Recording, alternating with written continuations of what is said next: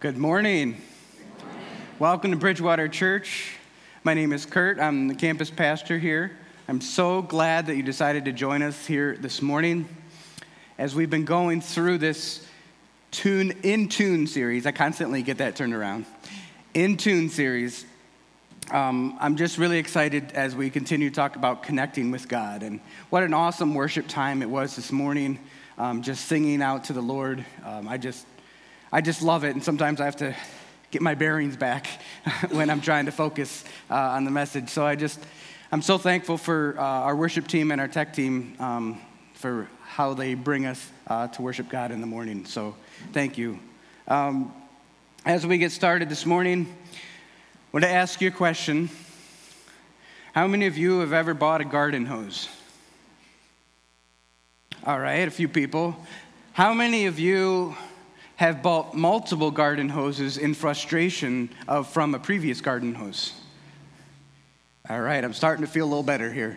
Okay, so I, I've been just frustrated in the past. You know, I get a hose and I try and hook it up on the spout there, and, and it, sometimes it's constantly leaking. Um, and so I buy a new hose, or sometimes it's kinking all the time. It kinks, and then you can't get the water from the source to where you're sending it to. So if I'm trying to wash my car, or if I'm trying to water my lawn or flowers, if I had those, um, you know, if I'm trying to do those things and the kink gets there, the water cannot come from the source to go to the place where it needs to go to either clean the car or cause the growth that's necessary. See, that, that, that connection. Um, gets broken. I even bought a hose that said it was guaranteed not to kink. And guess what it did? It kinked. So maybe it's the user, I don't know. But the one I have now is pretty decent. So, but I'm going to talk to you this morning about what something else that can cause our connection with God um, to be to have a kink in it. Um, so we're going to start with uh, King David wrote a book uh, wrote a psalm called one, uh, Psalm 139, and we're going to read that beginning in verse 1 this morning. You have searched me, Lord, and you know me. You know when I sit down and when I rise up. You perceive my thoughts from afar. You discern my going out and my lying down. You're familiar with all my ways. Before a word is on my tongue, you, Lord, know it completely. As you think about your lifetime, who has truly known you? Who has truly known you? Are you that type of person where you just let everything out to begin with? You tell everybody all about yourself. This is some major self disclosure going on. And you hope, in, hope that you'll be accepted by that other person by laying it all there on the line. Are you that person that gives that self disclosure right away? Or are you on the other side of the spectrum? Are you that type of person that you have a 60 foot wall up? And you're like, there's no way on God's green earth that you're getting through this wall. All right, so there's two, two different sides, two different spectrum um, to that. And someone might have the 60 foot wall for a number of reasons. Um, one of the reasons they might have that wall is because they've been hurt a lot in their life. Um, whether it's been people that have hurt them repeatedly, maybe people have, um, that they've gotten close to have lied to them, or maybe they've talked behind their back, or maybe it's something even more severe where they've experienced physical, sexual, or even emotional abuse. So that the, that wall is up and they don't want to let anybody in. So I, and I wanted to talk about um, briefly um, one of those forms of sexual abuse or emotional abuse um, that has to do with why people keep their walls up. And so this one is called gaslighting. Gaslighting is a form of manipulation that occurs in abusive relationships. It is a covert type of emotional abuse in which the bully or the abuser misleads the target, creating a false narrative and making them question their judgments and their reality. Ultimately, the victim of gaslighting starts to feel unsure about their perception of the world and even wonder if they're losing their sanity. Gaslighting is usually performed over an extended period of time that causes the victim to question the validity of their own thoughts, perception of reality, their memories. This can lead to confusion, loss of confidence and self esteem, and certainly uncertainty of one's mental stability. A common result of this dependence Uh, is a dependence on the perpetrator. Now, this is an awful form of emotional abuse, and that could be one of the reasons why someone might be having a 60 foot wall. You could understand perhaps why. But what do you do when you discover the truth about someone? What do you do when you discover the truth about someone? And when I, when I ask that question, I mean what, what you know to be true, not what you found out through, through some gossip or something like that, but something that you know to be true that you discovered about someone. What, what are some of the behaviors that you might do? The first one might be distance. You might cr- create distance between you and the other person. You might be like, eh, maybe you get together every week for dinner, and then you're like, yeah, I don't think I'm to make it this week for dinner. Uh, the person keeps calling you, and you're like, yeah, I'm not returning that call or that, or that text message. You create distance sometimes when you find out a truth that you don't like about someone. And the next one is disassociation. You're like, George, who? Who's that? Or this person's going, I don't know that person. Oh, that's my ex. Oh, I don't, we don't talk about that. I don't talk about my ex. So it might be dissociation like they never even existed. And thirdly, shaming. You start telling other people what they're really like, so you hope to embarrass them. And you think you're some because you think somehow you're superior to them. That can be on social media or just in social circles. That could be just like, shame on you, or I can't believe you did that, or do you know what they're really like? And the last one there, when we find out about someone, uh, it could be outrage. I can't believe it. And now we have this like smartphones in our pockets so we could be outraged about just about anything. It could be yet another politician, yet another preacher, yet another friend, or a girlfriend, or a spouse. We just get outraged about who they are, and now that we know the truth, everyone else is going to know about it too. That's what we do when we tend to find out the truth about someone. Now, we've identified how we might feel when, someone, when we find out the truth about others. What if someone found out the truth about you? What if someone found out the truth about you? What if they knew who you really were? The thoughts that go through your head on a daily basis. Many people live in fear of this. Often in church, we want to present our, the best of ourselves. We don't want to present with any sort of vulnerability or, or that we might sin or that our thoughts aren't always pleasing to God. Now, think about this the Almighty God of the universe knows you completely. There's no secrets. He knows your thoughts and every intention that you have. Let's move down a little further in Psalm 139. I'm going to read verses 23 and 24. Search me, God, and know my heart. Test me and know my anxious thoughts. See if there's any offensive way in me, and lead me in the way everlasting.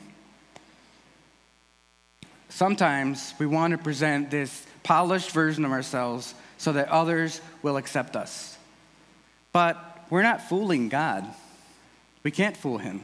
He knows we're broken. He knows that we need saving. He knows that we are in need of repair. So, if we're going to have this connection with God that we say that we desire, then we need to be real about our brokenness. Psalm 66, 18 says, If I cherished sin in my heart, the Lord would not have listened. If I cherished sin in my heart, the Lord would not have listened. Which leads us to our first point here is that unrepentant sin creates barriers in my connection with God. You can have the part down where you, you're wanting to worship God and pour everything in there, but if there's unrepentant sin there, it creates that barrier. Maybe there's sin that you cherish. Maybe there's sin in your heart and you don't even know about it. But be careful if you're sitting there and thinking, hmm, I think I'm good. Because I know I certainly haven't arrived. And if you feel that you've arrived when dealing with your sin, there may be a pride issue there. Let's take a look at what Jesus speaks of when he's talking about a Pharisee and a tax collector in Luke chapter 18. To some who trusted in their own righteousness and viewed others with contempt, he also told this parable. Two men went up to the temple to pray. One was a Pharisee and the other a tax collector.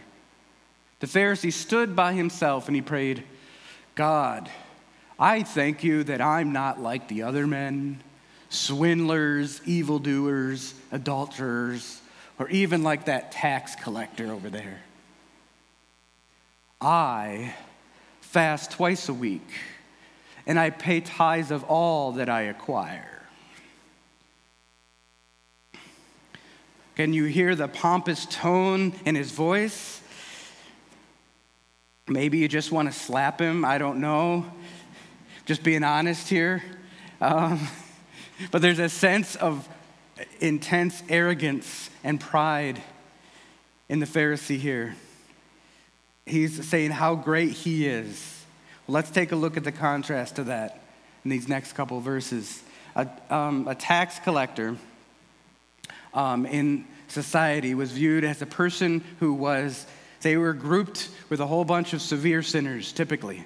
Um, and in that culture, they were very much hated. Um, a tax collector would be viewed in the same same realm as like a prostitute or same realm as like um, an adulterer or something like that. So, eh, because what they did is they would cheat everybody.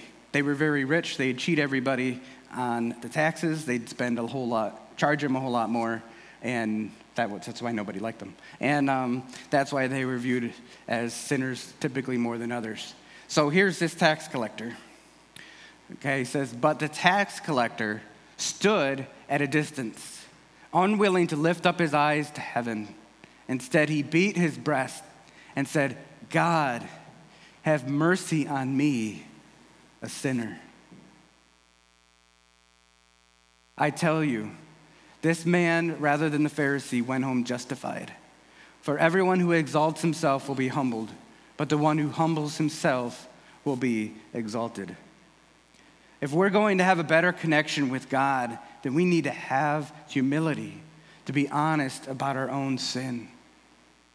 In Psalm 139, David invites God to search him and to know his heart. What he is saying to God is, I know that you know all things. Please tell me what's up. Just give it to me straight. I want to live a righteous life and sometimes I have blinders on and I can't see my own sin. So please, God, show me. It's an example for you this morning. Um, there's a picture here of my living room. And in my living room, whenever we're having people over, it's always like, all right, let's make sure everything is just so. Everything's in place, you know, even if it wasn't before. You know, everything's in place just right when you have people over so that it looks just nice, right? You know, isn't that how we get in our lives? We want everyone to just see how good we are. We want everyone to see that we have it all together and that everything is just right. But regrettably, I'm going to show you the next picture. And um, this is my basement. And, you know, kudos to, to everyone out there. If your attic and your basement are in pristine shape, God bless you. Uh, it's just not me. um, you see, that's the basement. You got, you know, some some old drywall there. Uh, you got a creepy Santa Claus standing there. Um, there's several things in there. I think there's some bags with things, and I'm really not sure what's in them. Um, but it's just, it's a mess, right? And it's just like our lives. Like, we, we don't want anyone to see the mess. We're not going to be like, we have people over, we're going to be like, hey, come check out the basement, right? No, although people ask sometimes and we cringe, right? But, but that's how we, we tend to be in life. We just, we just want people to see the polished versions of ourselves. And we don't want this, them to see the mess. We, but we need ultimately to be honest. You know, it could be easy in life to only focus on the portions of our hearts that are cleaned up and ignore the unkept areas of our lives. We, we even pretend they don't exist. The reality is that God sees it all. What am I holding on to that I don't want anyone to see? Is it bitterness? Is it unforgiveness? Is it control? Is it rage? Is it vengeance? Is it sexual sin? What about lies about how you spend your money? What would happen if your spouse or your friends had full access to your bank account? Okay, all right. I'll back off on that one a little bit. Didn't want to have any panic in that moment. So, but back to forgiveness. Unforgiveness ultimately breaks my connection with God. Unforgiveness breaks my connection with God. Jesus says in Mark 11, when you stand praying, if you hold anything against anyone, forgive them so that your Father in heaven may forgive you your sins. You know, sometimes we hold back in forgiving because we say, well, they don't deserve it. Perhaps so. But deserving forgiveness is never given as a prerequisite for us to forgive. We are commanded to forgive. You see, not only does my sin against God break down my connection with him, him, but my sin against others breaks down my connection with God. Sin as a way of messing up our relationships in more ways than we can understand. But as I talk about this subject, you don't have to raise your hand or anything, but how many of you are actively thinking, hmm, I'm going to point to my spouse or my friend when I leave here today and say, see, see, you're supposed to forgive. But in reality, here, we're being challenged to examine our own hearts.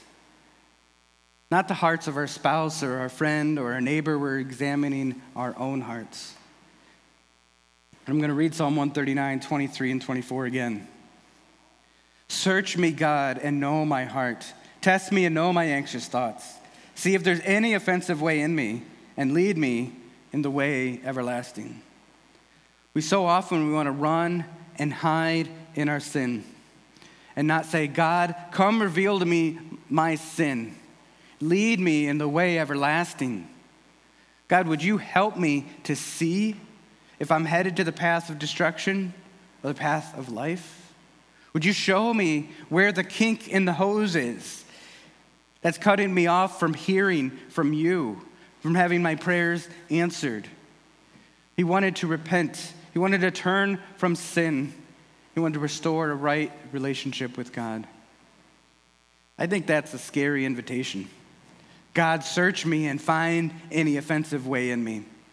It's terrifying to be fully known for all that we are. But it's an invitation to real relationship. You can't have real relationship without being really known by someone. This is the type of relationship that Jesus had with his disciples. He lived with them, he walked with them, did ministry with them all over the place. Nothing was hidden from Jesus. And it was at the Last Supper, at their final meal together, that Jesus demonstrates that he knows everything about them. He knew everything about them, and he was sitting at the table with them. He knew that Judas was going to betray him. He knew Judas's sin.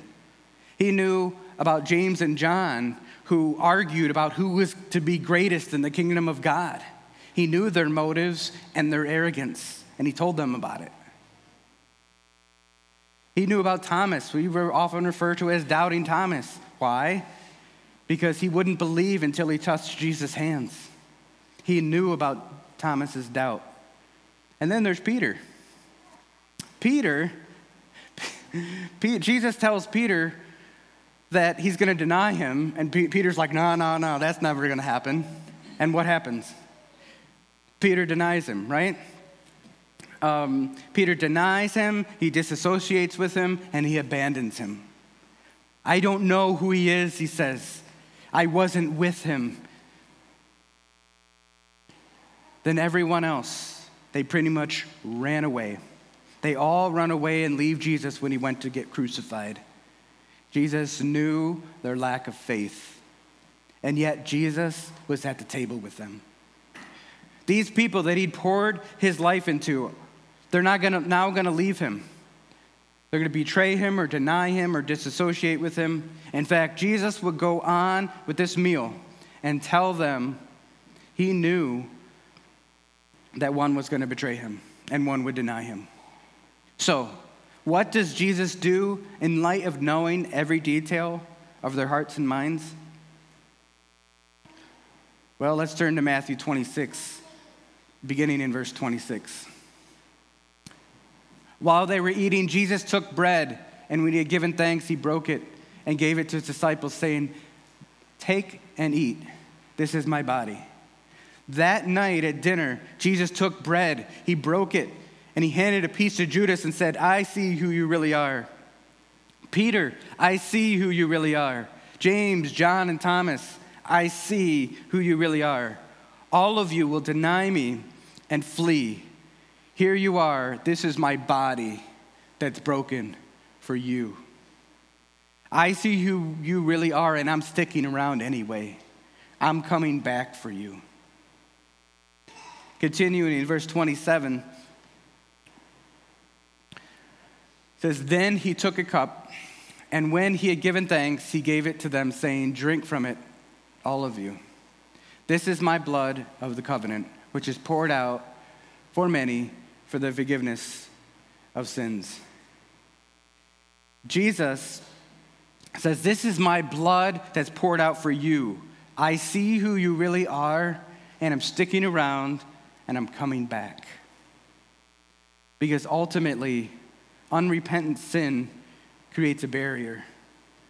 But God's love breaks down the barrier that sin creates. God's love breaks down the barrier that sin creates. You see, when we may have been rejected by others because of truth they found out about us, or we, others may have rejected us because truths they found out about us. But God's love breaks through our sinful past, our shortcomings, so that we can have a close relationship with Him. He knows everything about every one of us. He knows the thoughts and intentions of our hearts. And as we read His Word, we can learn and we can know and we can turn and repent of our sin and draw close to Him. See, He knows you. Are you ready to be fully known by Him? Will you let God's love fix what is broken? Have you repented of your sin? that has broken that connection between you and God? Have you asked the question that David asked? Search me and know me. Find anything that does not belong. So, before we uh, approach communion this morning, we see how Jesus accepted those disciples that did all those things, and he loved them no matter what. God sent his only son, Jesus, to die on the cross and be risen again so that we could have life.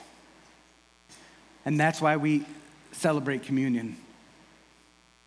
We celebrate it because of what God has done for us. For if you have given your life to Jesus, if there's been a moment where you've made Jesus your leader and forgiver, I encourage you to take communion with us today. But if there's something that you need to deal with between you and God, something that you need to say, confess to God and be done with, and turn from that sin, then I encourage you to take a moment now. We're going to have um, some silent prayer right now to give you a chance, give you an opportunity to have that conversation with God, perhaps that you need to have.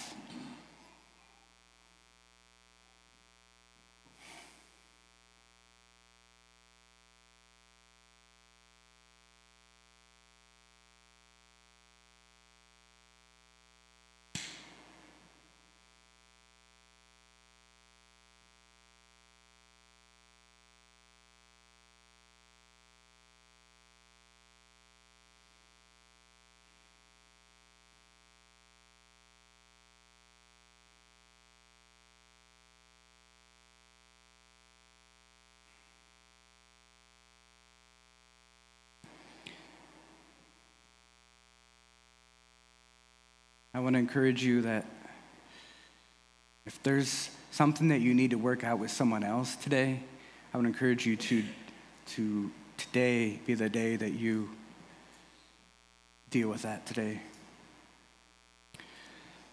And as we go with communion, I just wanted to remind you that it goes a lot easier if you snap the, the little thing there.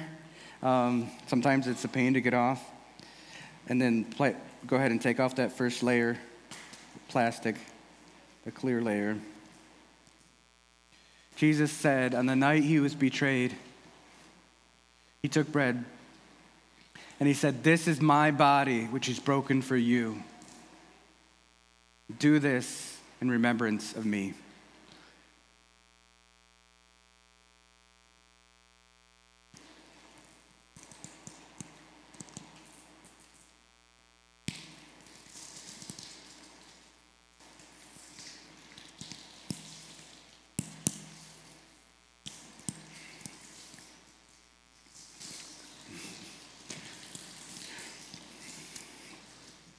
Think we're getting it.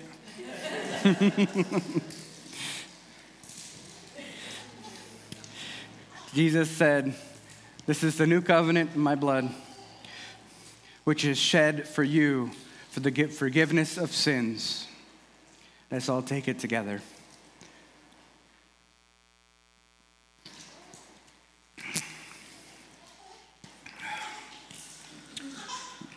Let's pray. Dear Heavenly Father, we thank you for the gift of sending your Son Jesus to die on the cross for our sins and rise again. Lord, I pray as we approach this Easter season, God, that we would be constantly remembering, God, all that it cost Jesus. God, I pray that there's any here that do not know you, that today would be the day that they give their life to you. God, and I pray that, that there's anyone that has unrepentant sin in their life, God, that today would be the day they take that before you and they confess that sin and they follow after you wholeheartedly. We thank you, God, for your awesome grace and mercy in our lives. We don't deserve the free salvation that you give us. We just pray all these things in Jesus' name. Amen.